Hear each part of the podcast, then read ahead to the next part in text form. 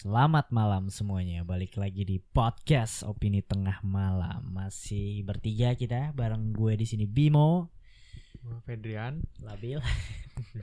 Dan gue Faris. Oke, jadi hari ini kita akan ngebahas kasus yang menurut gue lagi-lagi nggak manusiawi kasusnya. Gila ya, kasus ini adalah tentang orang yang berpenghasilan 2 miliar, miliar US dollar. Lu bisa hitung sendiri itu. Dia berumur 60 tahun, nggak pernah menikah dan dikenal dermawan gitu loh. Tapi sayangnya dia itu kena skandal prostitusi wanita di bawah umur gitu.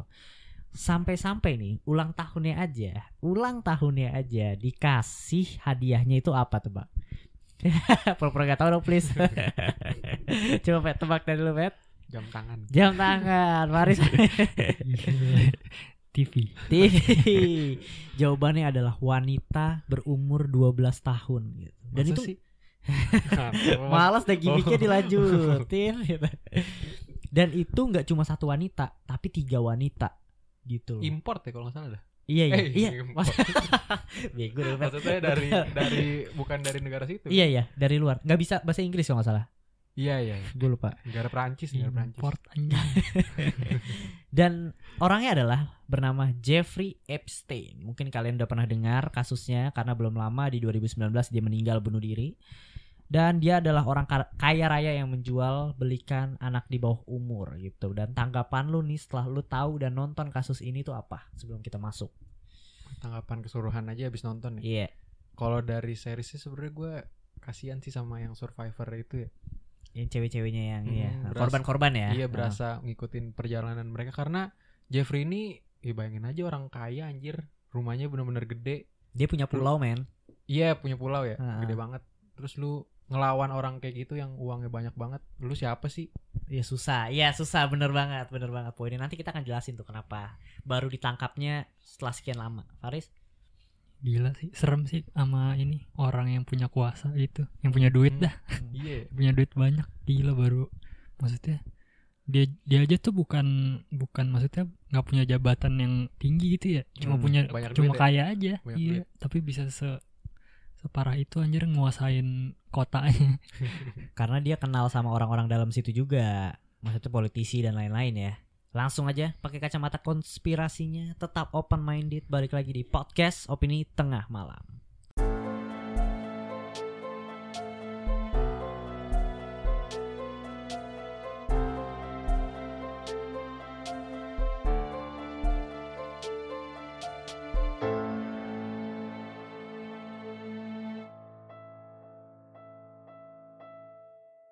Nah, apa kabar nih para pendengar open minded gitu. Jadi hari ini kita tetap membahas kasus yang cukup mencengangkan dan kasus yang ada dokumenternya ya di Netflix Ada. ya. Kalian episode. bisa menyaksikan 4 episode gitu. Mungkin cukup berbeda cara treatmentnya dengan Don't Fuck With Cats dan Ted Bundy. Hmm. Lebih seru dua series itulah ya. Ted Bundy dan Don't Fuck With Cat tuh masih menurut gua cukup seru gitu loh kayak lu nonton film dan kalau yang si Jeffrey Epstein ini dokumenternya biasa aja tapi kasusnya ini menarik banget sampai lu akhirnya bisa mau aja nonton sampai habis ya. Tapi gue nonton ini, gue kan kalau lu kan baca ini dulu ya Bim. ya? Kalau nggak salah lu baca kasusnya dulu kan. Yes, yes, gua baca. Jadi lu akhirnya udah tahu ya. kasus iya udah akhirnya akhirnya. Kalau Ah. gue belum, jadi gue nontonnya gergetan gitu loh kayak. Jadi lu kalau nonton ini sebelum lu nggak tahu dia baca- meninggal sebenarnya. Waduh. Spoiler. kan gue udah bilang Oh tadi iya, awal. iya, iya, iya.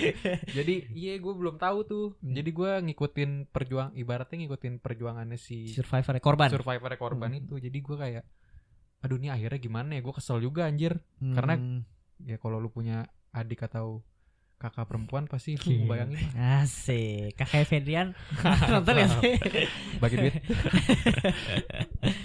Tapi Ya. gue seru sih nontonnya, lumayan lah. Mak- Maksudnya masih engaging gitu ceritanya sih. Karena dia mungkin ngerunutinnya juga bagus Rapi, dari rapi, dari rapi banget. maksudnya dari eh, kelakuan yang udah bejat sampai bejat banget tuh di diurutin Hmm. gitu loh. Sampai ternyata tuh di balik ini dia punya ini, punya ini Dari gitu. masih malu-malu kali ya. Iya. Akhirnya jadi ketagihan. ya kurang lebih kayak gitulah kita in- ini salah satu apa ya konten yang gue researchnya cukup lama gitu loh. Kayak kita nonton aja 4 episode dan 4 jam gitu. Belum Hmm. lagi baca artikelnya gitu. Kurang lebih 6 jam lebih lah gitu. Dan mau ngasih tahu lagi kita itu nggak ada di noise gitu. Karena belum ada titik titik temu ya. Ya belum nih belum. bukan belum ada titik temu sih emang belum ada obrolan aja gitu. Dan YouTube-nya opini tengah malam ditonton ya. Sosmednya di follow sudah seribu subscriber. Wih, Mantap. kurang watch time.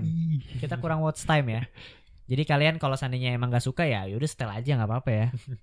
gitu dan jangan lupa kunjungin Thanks Geek is Friday buat kalian yang lagi nyari kaos konspirasi dan film. Kita langsung kita masuk kasusnya. Dan ini adalah kasus yang baru selesai mungkin 2019 karena si Jeffrey Epstein ini bunuh diri. Tapi yang jadi konspirasinya nih gue kasih sinopsisnya aja. nggak mungkin dia bunuh diri. Karena asik. Kenapa sih? Asik. Udah Aduh, lama nih kata asik kan. ya pokoknya intinya karena si Jeffrey Epstein bener kata Faris dia eh, punya kuasa dan dia tuh megang beberapa nama gitu loh. Hmm. Wih, nama-nama ini nanti yang kalian akan tercengang mungkin ya. Nomor tiga buat tercengang. Gue baca nomor tujuh ada Fedrian. Oke, Maka itu kenapa dia meninggal. Oke, nggak ada segmen film ya, karena mungkin kayak kita bahas aja. Gue jelasin dulu latar belakangnya si Jeffrey Epstein ini sendiri. Nah, si Jeffrey Epstein ini itu lahir di Coney Island, New York gitu loh. Pada 20 Januari 1953. Dia itu besar di New York. Dia itu belajar fisika di Cooper Union pada 69 sampai 71 belum sempat menyelesaikan kuliahnya dia cabut kalau nggak salah baru 2 tahun tuh habis itu dia kuliah lagi ternyata di Cowan Institute New York University gitu tapi dia cabut lagi dan di antara tahun 73 sampai 75 Epstein mengajar kalkulus dan fisika di Dalton School. Nah, ini tapi uniknya adalah dia tuh di Dalton School itu bohongin. Hmm. Dia itu kalau nggak salah ya, ini kalau kalau kalian revisi ya, Fetis. eh dia itu kan dia nggak punya gelar ijazah kan. Dan Hmm. si Dalton apa tadi tuh namanya? Dalton School ini salah satu sekolah yang bergengsi gitu loh. Dan dia berhasil masuk jadi guru fisika ya Kalkulus. kan? kalkulus ya kalkulus ya jadi guru kalkulus gitu loh dan sempat ketahuan juga kan akhirnya kurang lebih bener gak sih gue Ketahuan siapa? Sempat ketahuan kan nih kalau nggak salah ya Hah? sempat ketahuan Ketahuan. tapi tetap lanjut ya gara-gara dia Nah. tuh pinter ngomong Hmm. dia pinter negosiasi Dia ngaku dia katanya jadinya kerayu aja. iya Jadi Terus kasihan. itu kocak sih pengakuan orangnya ya masih gampang banget itu. Dan lanjut lagi dia itu akhirnya sukses nih Jeffrey Epstein itu salah satu orang terkaya ya menurut gue di dunia. Si Jeffrey ini mendirikan perusahaan manajemen keuangan sendiri pada tahun 82 gitu loh. Nama perusahaannya itu adalah J. Epstein Co. gitu. Dan dia ini hanya mau menerima klien yang hartanya itu di atas satu miliar dolar. Gila. Berapa tuh gue nggak dah. tahu dah pokoknya ya. Dan salah satu kliennya adalah Lex Wener gitu. Salah satu apa sih kliennya dia yang punya Victoria's Secret ya? Beli. Enggak. Oh, katanya. beli Oh, beli. iya. Katanya dia beli sahamnya apa apa gitu. Victoria's Secret. Hmm. Iya. Oh. Nah. Jadi katanya si si si Jeffrey ini kayaknya tuh dari duitnya si Lex Wener ini katanya. Jadi sempat eh, ngegelapin uangnya si siapa? Lex. Iya, Werner ya? eh, eh, Lex. eh. Dan si apa namanya? Si Jeffrey ini juga eh kalau nggak salah menuduh ya apa si Lex Wener itu gua nggak tahu sih dia homo gak sih sebenarnya? Setahu gue enggak deh. Tapi enggak enggak tahu sih mana ada yang Dicurigai. homo- homo Dicurigai ya? ngaku Dicurigai sama polisinya. Oh. Iya. Dicurigain kalau mereka berdua pernah berhubungan seksual. Hmm. Makanya soalnya emang dia mereka deket banget sih ya. Soalnya dicurigain si Jeffrey-nya duitnya tuh dapat dari si Werner semua. Hmm. Oh. Oke. Dan ini si Jeffrey ini dermawan banget gitu karena dia tuh salah satu orang yang mendukungnya teknologi. Dia tuh membiayain eksperimen mikrobiologi di Bangladesh gitu.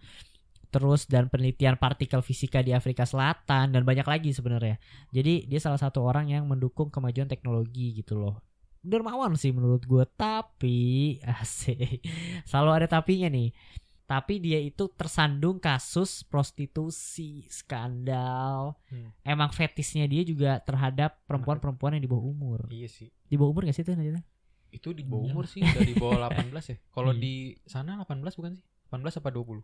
Ada yang 17, ada yang Beda-beda. Oh. tergantung ini state-nya Hmm. ada yang 21 juga Hmm.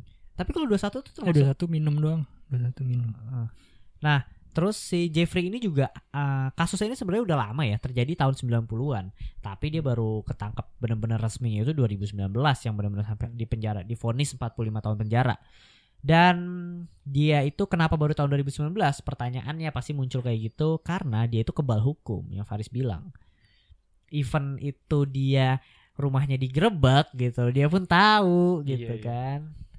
Nah, langsung masuk Fat nih. Baca nih kasus Jeffrey. Jadi eh, selanjutnya tuh ada di balik semua usaha dan kemewahannya ini, dia itu menjual belikan anak di bawah umur selama bertahun-tahun. Jadi itu cara dia menarik wanita yang di bawah umur itu dengan cara eh, diiming-imingin katanya disuruh pijetin doang, terus dikasih duit 200 dolar. Kayak banyak 200 dolar. 200 dolar 2 juta ya? Hmm, 3 juta 3 juta. Lu cuma Zaman, zaman segitu lagi, Riz. Ya di sana emang kayaknya Oh iya. Indonesia masa anjing. mau lu rupiahin juga oh iya iya. Pokoknya banyak dah, Hmm. lumayan lah. Hmm. Terus Dia dilakuinnya tuh di ini, di Hmm. rumahnya sendiri. Rumahnya itu adalah Palm Beach di Flori- Florida. Dan perbuatan itunya tuh si kejinya Hmm. itu dibantu oleh siapa partnernya? Ghislaine Maxwell. Sebenarnya banyak deh setahu gue. Ada dijabarin ada empat orang kalau nggak salah. oh yang cewek-cewek juga Iya, cewek-cewek Hmm. kayak kaki tangannya gitu. Jadi dia tuh bukan Iya, si iya. Ghislaine doang Hmm. sebenarnya. Tapi emang yang paling disorot si Ghislaine. Iya. Abis itu kita harus jelasin nih cara si Jeffrey dan Ghislaine menarik korban gitu. Mungkin Faris bisa menjelaskan asik. selanjutnya jadi taktiknya Jeffrey nih apa eh, banyak tetangga yang suka ngeliat tuh ada anak-anak cewek suka masuk ke rumah Jeffrey Hmm. sehari bisa 1 sampai tiga wanita yang berbeda kronologinya nih kalau kalau gua nggak salah ya lu bisa revisi lagi ya. Eh, dia suruh datang masuk ke ruangan ruangan apa namanya?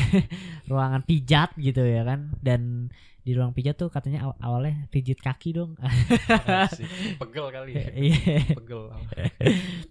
padahal bisa go message ya. Asik gojek. Tapi eh, awalnya kayak gitu dia mijet kaki habis itu ngobrol-ngobrol kalau nggak salah si Jeffrey-nya itu emang dia pintar ngomong jadi seolah-olah anak itu tuh merasa didengarkan sampai akhirnya pas si Jeffrey-nya muter balik eh melanjutkan gitu loh. Dilecehkan gitu loh si anak kecil di bawah umurnya gitu. Dan si gilain Gilenya itu eh, membantu aksinya si Jeffrey ini suka nyari-nyari orang-orang juga gitu loh. Hmm. jadi dia terlibat juga. Dia juga stres juga kayaknya dah fetisnya yang Siapa? ada yang diundang ke kamar pernah kan yang gilain yang ngeliat langsung maksudnya oh iya iya iya iya iya yang disuruh ke kamarnya ada satu cewek Heeh. ya gitu gitulah Dan ceweknya kabur tapi kan gitu. Nanti kita akan bahas korban-korban ya, korban 1 sampai 8 ya. Lanjut nih Is. Hingga pada tahun 2000-an ada seorang wanita yang melapor dan kasusnya mulai diproses sampai 2005. Nah, tahun 2005 itu akhirnya Jeffrey di rumahnya digeledah oleh polisi. Tapi barang di rumahnya tuh ada yang hilang gitu ya. Tiba-tiba Iya, iya, ada iya. ada polisi tuh nyadar kalau di sini tuh harusnya ada ada ada komputer gitu. komputer. Karena kabel-kabelnya tuh masih berantakan gitu. Jadi kayak seakan-akan si Jeffrey udah udah ada yang ngasih tahu gitu. Harddisknya udah hilang pada. Mm-mm. Padahal ya Hmm. itu pas digerebek tuh wah anjing seru banget nih gerebek mampus lu ketahuan gue udah kayak gitu Fet gue udah mikir kayak gitu. Pas dia masuk ada foto-foto lukisan-lukisan cewek bugil. Eh, itu anak kecil ya. Anak di bawah umur. Wah kena nih kena. Eh ternyata si Jeffrey-nya lebih pinter. Maksud gue katanya dia punya orang dalam kan? Iya. yang membocorkan hal itu. Akhirnya dia bisa lepas tuh dari eh, F- bukan FBI itu masih polisi. Si Hmm. polisi. Walaupun sebenarnya ya kasus itu udah dilaporin ke polisi tapi polisi diem aja. Tuh sempet tuh eh, abis itu polisinya ngelap dia akhirnya suruh ngelapor ke FBI, FBI pun diem aja. Yang 1996 ya berarti ya. Yang pertama kali kan itu korban pertama kali bener. Iya ya? iya iya ha, kayak gitu. Akhirnya pada tahun 2006 si FBI-nya baru ngambil alih nih. Dia Hmm. ngambil alih dan di kasusnya ini diproses lebih lanjut. Singkat cerita si Jeffrey sempet disidang tapi lolos.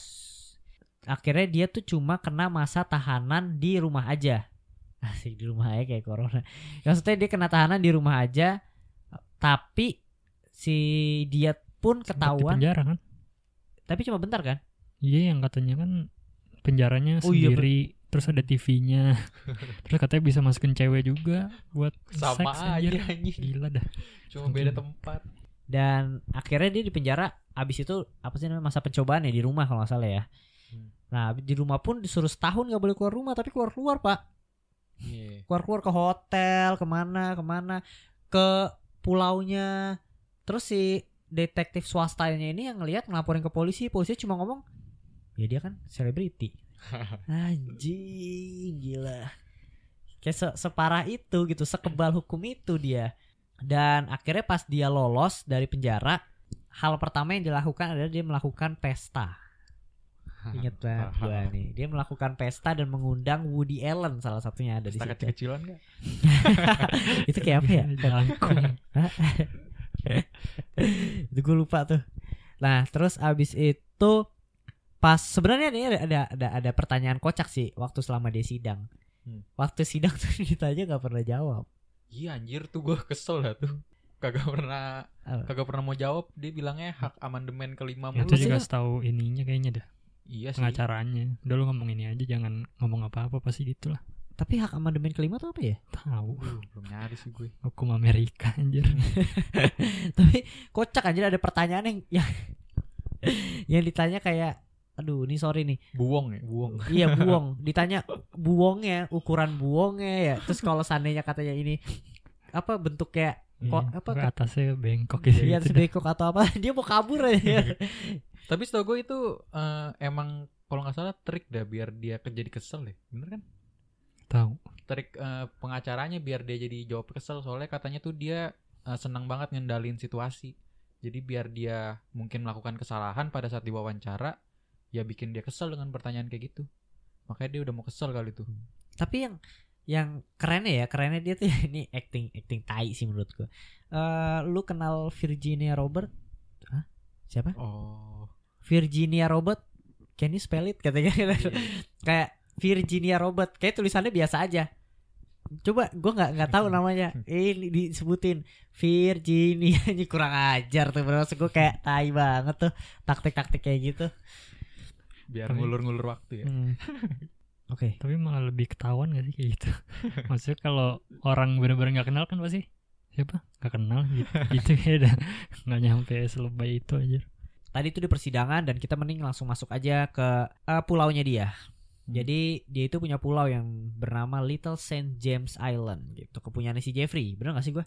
Bener-bener. betul tapi itu pulaunya ada penghuninya nggak sih maksudnya selain dia Apa cuma villa doang ya punya dia semua ya? iya apa maksudnya eh, di bagian sebelah sini ada orang ada penduduknya cuma punya dia emang di ujung aja gitu apa itu satu pulau dia sendiri doang Emang di ujung sih punya dia. Ya? iya di ujung Kan luas banget pulaunya. Hmm, bener. ada orang lain kayaknya selain dia apa Ap- itu cuma dia apa cuma emang pulau tuh milik dia gitu Aduh gua nggak tahu deh. Tapi bisa aja jadi milik dia Riz. Iya, kan bisa. buat melakukan iya bisa Apa? Kalau di YouTube ada tuh ekspresi mukanya. senyum senyum nakal aja Gak usah so, gak usah so mingkem mingkem lu nyokap lu nonton. Oke, itu tadi pulaunya dan itu tempat si Jeffrey melakukan aksinya gitu. Jadi tukang bersih bersihnya pun mengaku nih gitu, yang suka jaga jaga di villanya Jeffrey lah. Kalau wanita muda itu sering ada di pulau itu gitu loh. Dan setiap uh, pesawatnya landing tuh pasti Hmm. ada aja cewek, cewek-cewek yang mung- mungkin menurut dia tuh di bawah umur gitu. Dan salah satunya yang keluar adalah Pangeran Andrew. Pangeran Andrew itu adalah anak dari Elizabeth kedua ya, yang sekarang dah Iya. Anaknya. Hmm. Namanya si uh, Prince Andrew itu tertangkap atau terlihat sama si penjaganya itu lagi berenang dengan wanita bertelanjang dada Hmm. gitu. Dan dia ngerasa wanita itu kayaknya di bawah umur gitu. katanya digesek-gesek Iya Iya kan? Katanya Iya, iya. kata penjaganya Ya, ini eksplisit banget ya. Bener kalian nih, gue bikin eksplisit nih Mhm. kontennya. Terus juga si akhirnya ini, ini lucu sih sebenarnya penjaganya tuh ada yang nanya kayak "Eh, kenapa sih lu mau kerja di sini gitu loh. Terus dia ngomong, ya apalagi kalau nggak karena duit gitu. Tapi si itunya ngomong lagi, lu punya anak nggak? Punya perempuan 13 tahun sampai 15 tahun. Apakah lu rela anak perempuan lu itu ketemu sama orang kayak gini gitu? Atau sedangkan lu kerja di sini gitu loh besoknya dia ngajuin resign Baru Ta- kepikiran. baru oh iya ya baru gitu Ya kayak udah tabungannya udah cukup dan iya pas sih. ngeliat ya. Udah dah. oke emang apa ini anjir apa? Kayak dibuat private banget itu pulaunya dah. Kalau nggak salah dia sampai bangun tower sendiri kan gitu. Merc- eh, iya iya iya iya. landing landing pesawatnya ya Itu bukan apa? Tower buat komunikasi ini sendiri iya. biar nggak Private network Iya anjir, Apa ya. kayak biar keren banget. biar nggak disadap apa gimana tuh? Bikin Telkomsel sendiri, Saking banyak duitnya tuh. bikin perusahaan telepon buat dia sendiri loh. parah pak itu emang kacau dia kita langsung masuk ke orang-orang terdekat dari Jeffrey Epstein itu gitu. mungkin lu bisa jelasin nih kasus-kasusnya dari Prince Andrew gitu loh jadi kalau Prince Andrew ini emang ini juga kocak sih Prince Andrew Goblok anjing. Iya Prince. Andrew kocak banget anjing. ceritain guys ketololannya Goblogan.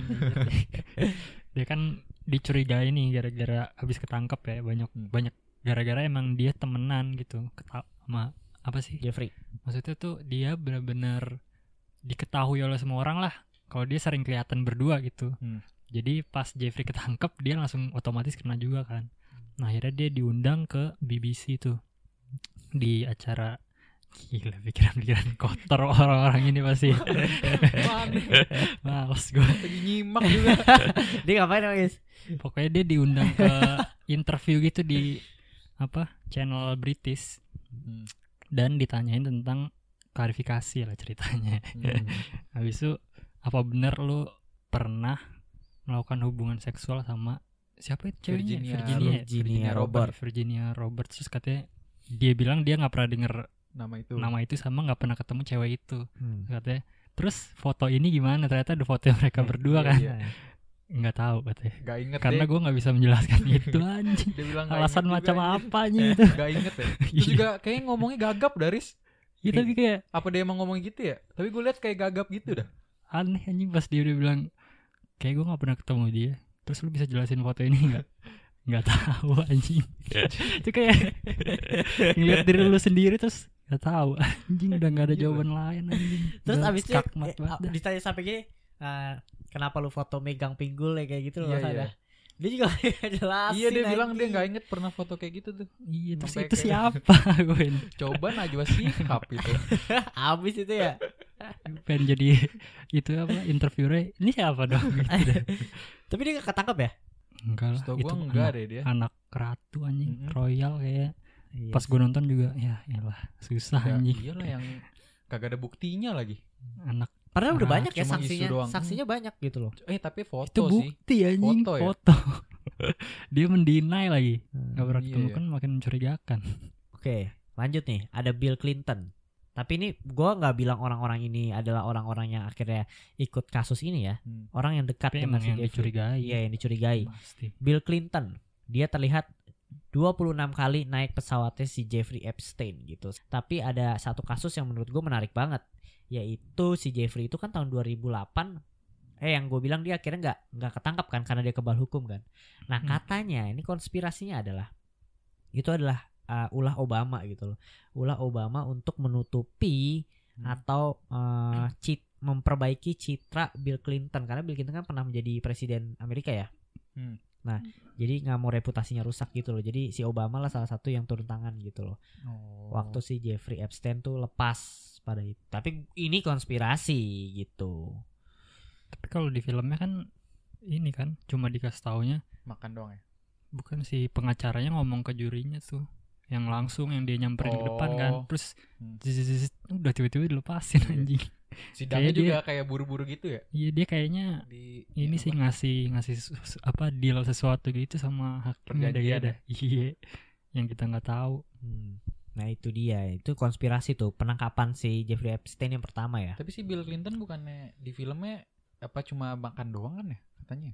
Iya dari kesaksian cewek-cewek sama yang jaga sih Apa ada katanya dia nggak pernah Nggak ini pernah nggak pernah sama ceweknya gitu Hmm. cuma datang aja ke pulaunya main ya. cuma menurut gue dia tahu sih Dia tahu lah pasti. cewek-cewek itu soalnya si pas ditanya kan Bill Clintonnya bilangnya enggak kan Hmm. dia nggak pernah ke pulaunya itu kan Hmm. padahal udah jelas ada buktinya gitu maksud gue ngapain dia bohong gitu Hmm. kalau dia bohong justru malah menunjuk Iya, iya. kalau dia tahu Kalau si Jeffrey tuh Iya, emang kayak gitu. Dan yang kedua itu ada Donald Trump gitu loh. Donald Trump salah satu orang yang cukup dekat dengan si Jeffrey Epstein. Sohib dah kayaknya. Langsung gitu lagi ya. Sama dah alasannya Iya sih. semua. Apalagi itu kalau nggak salah lagi election gitu ya. Iya iya iya iya. Pada 2000, langsung ah. ditusuk dari belakang semua anjir bilangnya pada nggak kenal. Iya anjir. Sama gitu lagi. Si Donald Kayak- Trump kalau nggak salah bilang kenal tapi Iya, udah iya sama musuhan. maksudnya kayak kita udah nggak Oh, iya, kontak-kontakan lagi selama berapa tahun terakhir gitu sama juga kayak selebriti yang lain. dan itu ada si Leslie Wexner yaitu yang tadi si yang punya Victoria's Secret. Kasihan tuh dia, tapi Hmm. si Leslie. Marah-marah dia juga kan yang setiap seminar atau apa Iya katanya dia pernah dihianatin gitu kan Hmm. sama temennya. Hmm. Kayaknya itu sih si Iya, Jeffrey Jeffrey itu mah pasti. duit. Sama ada ini juga kan Kevin Spacey sama Woody Allen. Iya, Kevin Spacey sama Woody yang Allen. du- dua-dua ah sama ada Harvey Weinstein juga. Yang tiga-tiganya emang peleceh seksual maksudnya. kena kasus ya. Iya. Gitu. Terbukti Kevin Spacey sama cowok lagi anak kecil. Gila. Kasihan aja. Oke, singkat cerita pada tahun 2016-2017 kasusnya mencuat lagi nih akibat pengakuan si Virginia Robert gitu. Dan sempat ramai juga di Twitter dengan hashtag apa ya MeToo atau apa gue lupa hashtagnya yang seolah kayak lu pernah Iya, ngalamin Me Too. pelecehan seksual gak sih? gitu. Terus di komen banyak akhirnya mencuat. Akhirnya kasus ini kembali diangkat gitu loh. Akhirnya si Jeffrey berhasil ditangkap ditangkap pada Juli 2019 dan bunuh diri pada 10 Agustus 2009 saya 19 sebelum kita masuk ke segmen konspirasinya kenapa dia bisa meninggal gitu kita akan bahas korban-korbannya dulu nih. Nah korban ini gue catet yang ada di film tuh kurang lebih ada 9 korban. Walaupun itu lebih ya pasti ya. Sangat lebih ada mungkin ratusan kalau menurut gua. Banyak soalnya. yes banyak banget gitu loh. Korban pertama itu gua nggak sebutin nama ya karena gue lupa juga sih sebenarnya. Korban satu itu terjadi pada tahun 90-an nih gue lupa. Pelukis. 96 ya? Pelukis ya pelukis itu yang dilecehkan dia disuruh eh, ya sama kayak motifnya kurang lebih sama mijat kaki habis itu akhirnya dilak- di pelecehan akhirnya tapi dia nanya lu punya adik nggak? Kalau salah. Hmm. ternyata punya dan si adenya akhirnya kena kasus juga dilecehkan juga gitu loh dengan motif yang sama. Dan korban ketiga itu sama kurang lebih tapi ini mungkin uh, motifnya adalah bedanya abis dia mijetin si Jeffrey-nya ngajak ngomong dia dan disuruh disuruh sorry disuruh buka semua pakaiannya awalnya nggak mau ya tapi si siapa Gislain Gislain ya pak Gila. Ghislaine. Gilain Gilainnya juga apa ada beberapa di beberapa korban yang si Gilainnya menunjukkan kayak ya nih gue juga buka nih Hmm. gitu loh jadi si korbannya juga buka Banyak kan korbannya pada takut sih karena udah udah masuk kayak ke rumah gede gitu kali ya, nggak ada siapa-siapa gitu. Itu Terus masih di, kecil lagi kan? kalau di pulau kayak gitu. Hmm. Tapi kebanyakan tuh ya emang diincar yang udah lagi hancur aja Iya sih. mentalnya. Kayak yang lagi kecil ya. desperate gitu loh, butuh Ah. duit. Terus dijanjiin. Kalau yang artis kan dijanjiin nanti art lu gua kenalin ke channel-channel orang-orang Oh, yang iya, ini. si pelukis itu iya. ya yang pertama. Mm-mm. Lu dibikinin apa exhibition Hmm. buat art lu gitu-gitu. Terus banyak juga yang lu nanti gue sekolahin, ntar di dikuliahin gitu-gitu kan gila juga ya. Ada korban selanjutnya itu dia itu diajak temennya gitu loh. Hmm. dan pas nyampe dia sempat kabur tuh dia nggak mau pokoknya. Tapi si Jeffrey nyamperin ya udah lu punya kenalan gak nanti gue kasih nih gitu loh. Akhir dia emang desperate tuh bener kata Faris dia desperate. Dan dia akhirnya ngebawa 24 cewek dalam waktu setahun mulai kurang lebih.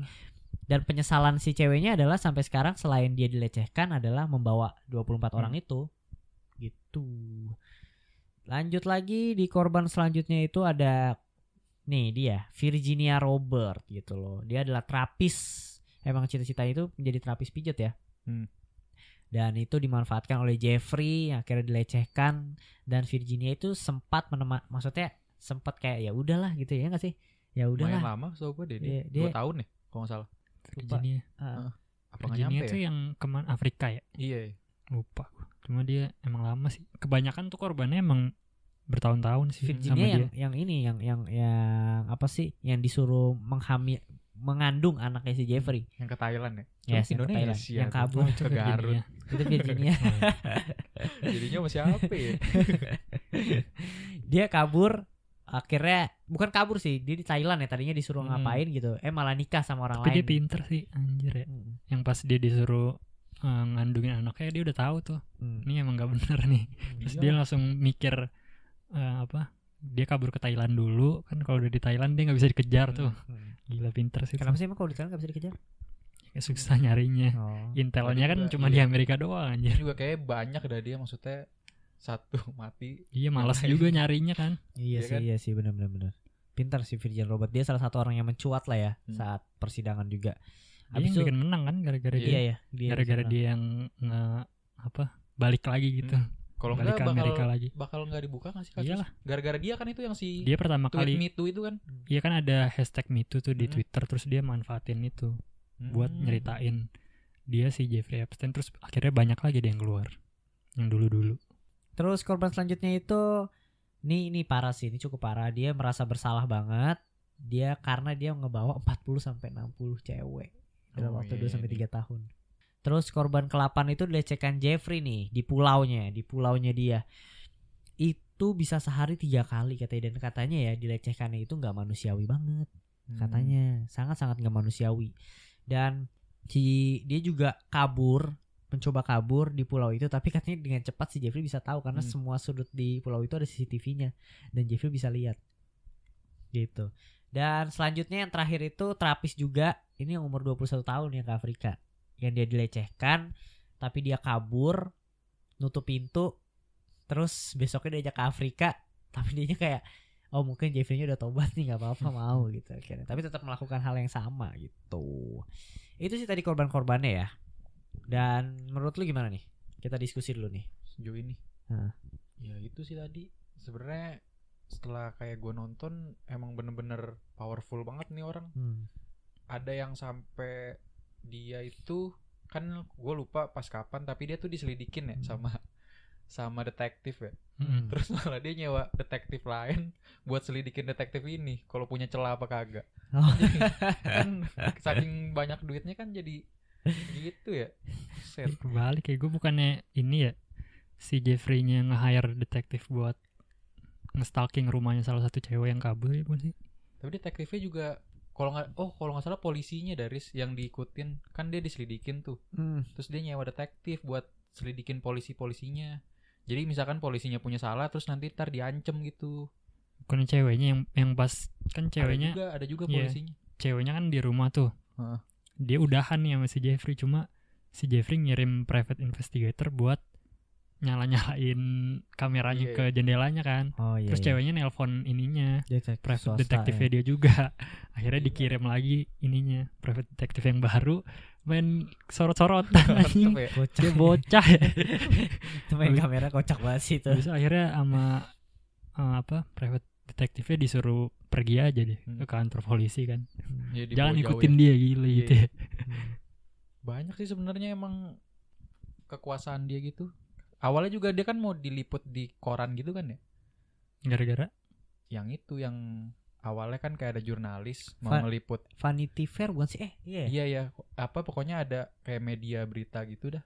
Media koran. Dia pengen ngeliput gitu kan eh, tentang Jeffrey tentang si bisnis. Jeffrey bisnis. Eh tapi malah nemu kasus ma- ini nah, kan. iya akhirnya mau diangkat tuh sama dia. Oh. dibeli ya iya Eh, dah kalau nggak salah dah. lupa dulu katanya. Pokoknya saking ini akhirnya nggak ber- nggak berani dah iya, iya, editornya tahu tuh katanya udah nggak usah nggak usah." katanya jadinya jadi yang baik.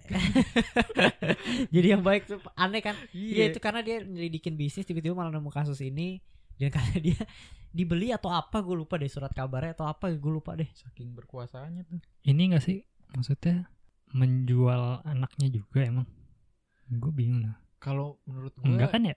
Tapi- Tapi anak enggak maksudnya anak-anak Anak. kecilnya itu tapi kalau rekrutannya menurut gue ada deris buat kesepakatan gitu dah kayak Bukan, ke iya. Prince Sama Andrew artis gitu iya kan. kan jadi misalkan kalau dia mau bisnis nih sama si misalkan yang pangeran Andrewnya ya jadi tuh ditawarin anak gitu bocah biar biar mulus dah bisnisnya tapi masa maksudnya kalau dia bisa perlu ngasih nggak 200 dolar nih Heeh. ke anak kecil itu Oh, bisa yang itu. kenapa Prince Andrew nggak ngasih 200 dolar aja ke orang lain kenapa Biar- harus lewat Jeffrey gitu biar tangannya ber- berarti mucikari nih si Jeffrey iya iya Iya, maksudnya dia cuma kayak maksud gua punya ada nggak sih dia transaksi misalnya ke orang yang kaya gitu misalnya Kevin Spacey lu mau nggak anak beli di Oh. gua gitu itu apa emang cuma buat dia doang kayak buat- buat, dia doang kali kayaknya ya sih buat dia doang ya Mhm. anak-anaknya cuma kayak dikasih-kasih aja kalau misalnya Hmm. nih sama temen lah gitu ya. Iya, Iya, Parah banget sih Kasih emang. gratis. Dan langsung kita masuk ke segmen konspirasi.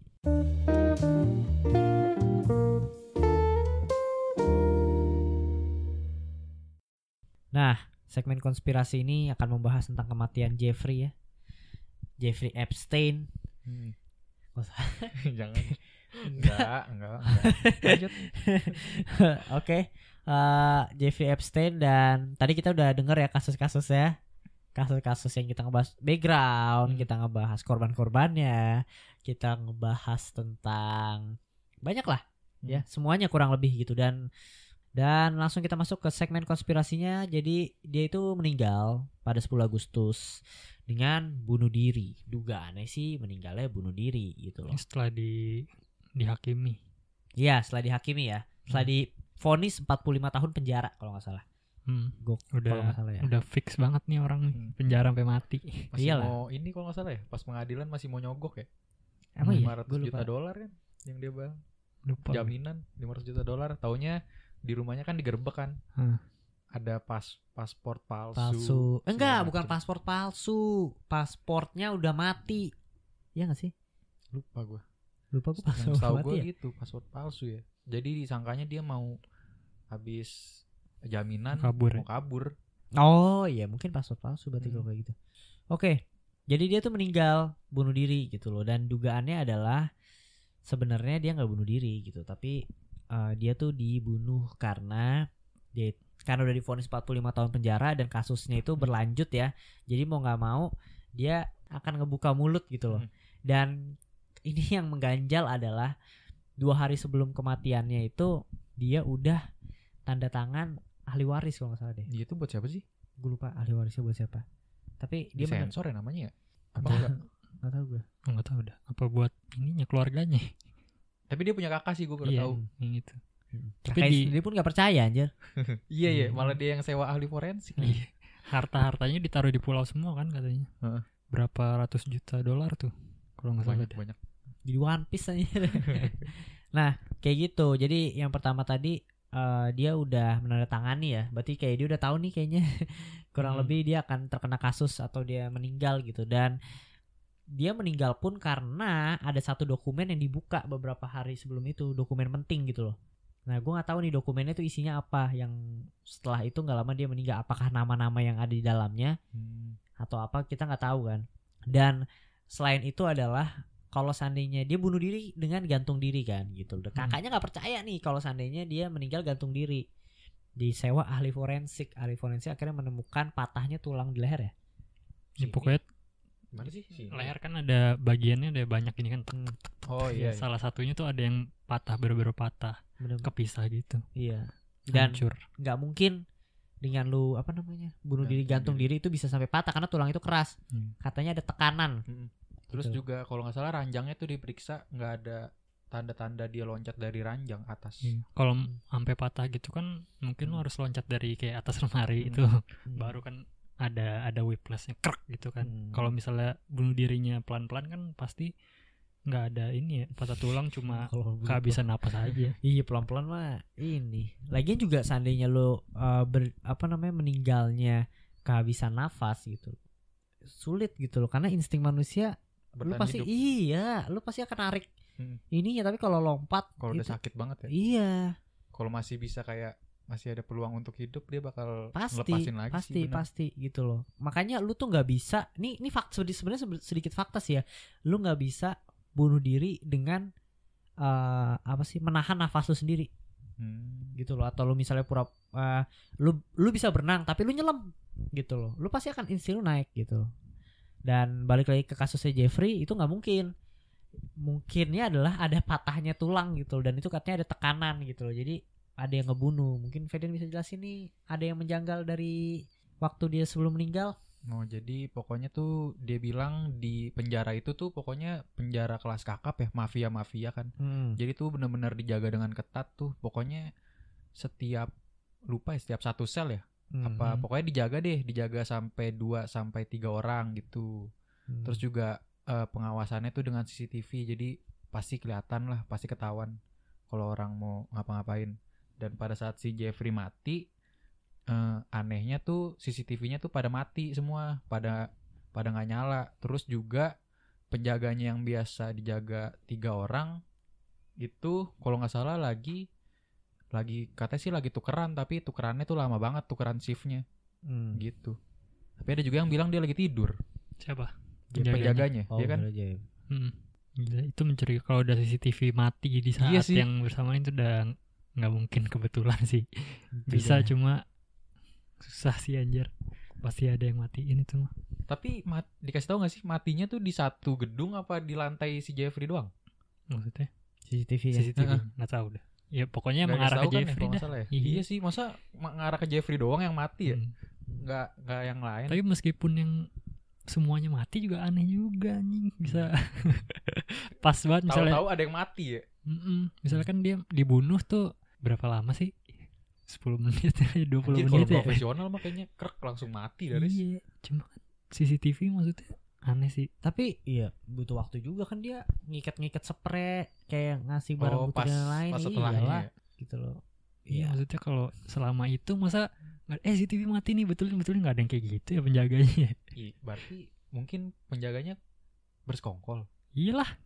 Iyalah Fat, nggak mungkin pasti Fet. orang dalam ya gue kalau kayak gitu mah. Oh iya sih. Apalagi kan- apalagi misalnya yang yang nyuruh tuh misalnya pemerintah Bisa Iya apa kan? Anda? tapi memang setahu gua ada adegan di situ dikasih tahu dah jadi tuh ada satu ruangan isinya tuh banyak banget CCTV ruangan kamar mandi sampai kamar toilet juga ada CCTV-nya dipasang jadi kemungkinan dia dibunuh memang lebih besar sih Hmm, iya. karena jadi ada mungkin rekaman-rekaman kayak gitu kan Benar Hmm. banget. Oke, tapi dari kita udah bahas konspirasinya, kita udah bahas uh, backgroundnya dan lain-lain. Tanggapan lu deh untuk kasus ini. Dia meninggalnya, meninggal beneran. Maksudnya meninggal beneran dalam Oh, arti. uh, dia kemungkinan sih kalau menurut gue dibunuh ya karena Tapi ya gitu mati sih, kan? mati, tapi gue sebenarnya gak puas sih sama kayak para korbannya sih anjir lu anjir Iya, iya. Tahu-tahu- bisa kabur aja udah mati Iya. anjing ya Dia jadi nonton juga gak puas ngerasa menang gak menang sih ya.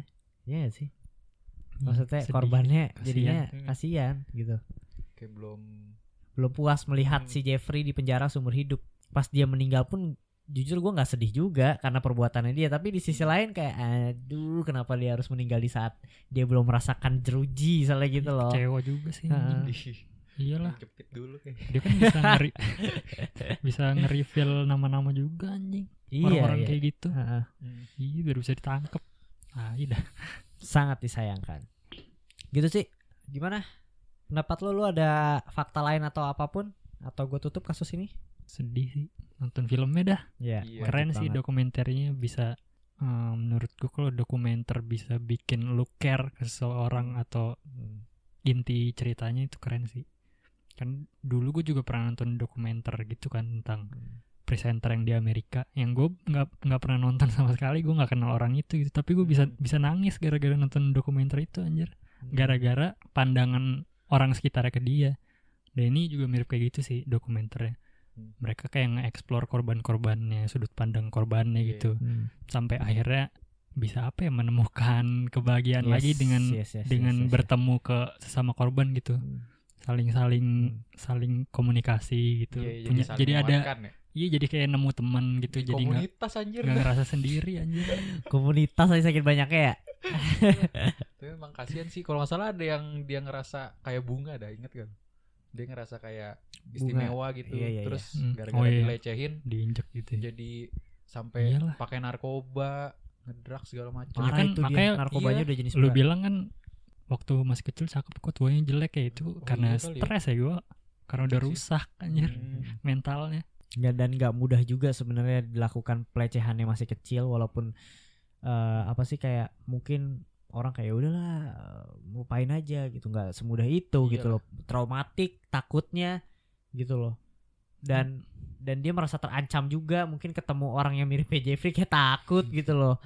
Ya maksudnya juga kalau misalnya lu dilecehin sama orang biasa gitu itu juga meninggalkan bekas yang parah kan Hmm. apalagi dilecehin sama orang yang kuat banget gitu Iya. punya power duitnya di mana-mana muncul lagi di TV ya Iya. lagi non lagi nonton toto dia muncul kan keingetan Makanya. lu pengen misalnya lu di dilecehin sama seseorang gitu lu tuntut lu masih mungkin bisa menang gitu Hmm. loh ini Jeffrey Epstein gitu Terus juga ini tuntut kali ya lu riset- bisa lu yang digituin apa kan di stres beritanya bagus-bagus gitu ya padahal Mm-mm. Iya. di belakangnya Jadi ya. orang iya malah curigain si korbannya kan akhirnya Iya, malah malah korbannya bisa eh maksudnya gua bertaruh nyawa dia ngelaporin si Jeffrey Eps- Iya, iya. Epstein gitu loh.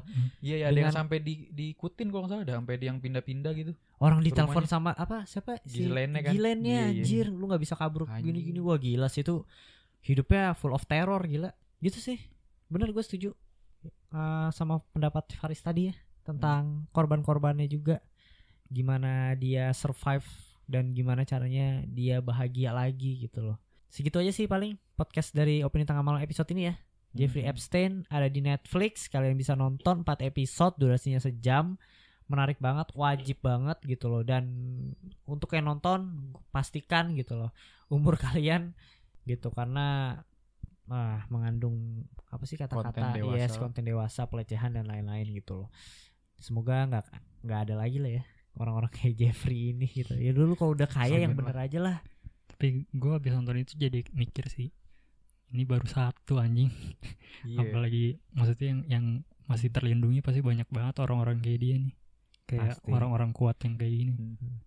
tapi ya semoga filmnya itu sih jadi apa ya membuat orang-orang yang merasakan hal yang sama jadi berani ngomong Yes, gitu harus gitu loh. Bener sama banget. ini kali ya apa yang kayak apa orang-orang kan nganggep cewek bukan objek ya gitu Hmm. Oh iya iya iya iya iya iya. Ya mungkin masih relate lah sebenarnya kurang Hmm. lebih ya. Gitu loh karena membahasnya juga gender kan. Gitu. Segitu aja ya. Podcast dari opini tengah malam. Semoga diambil hikmahnya. Kalau kita cengengesan, kita ketawa-tawa tuh bukan berarti kita ngeledekin gitu. Iya, kadang ada aja yang kemarin Frizzle case aja, nih kasus tuh serius banget. Kenapa lu malah cengengesan gitu ya? Kan kita bahas karena emang kita care sama kasusnya. Sama isunya kita care gitu. Ketawa bukan berarti kita menghina gitu loh. Biar kalian dengerinnya tuh biar nggak boring lah Hmm. gitu. Oke tetap dengerin podcast opini tengah malam ya. Sampai ketemu di episode berikutnya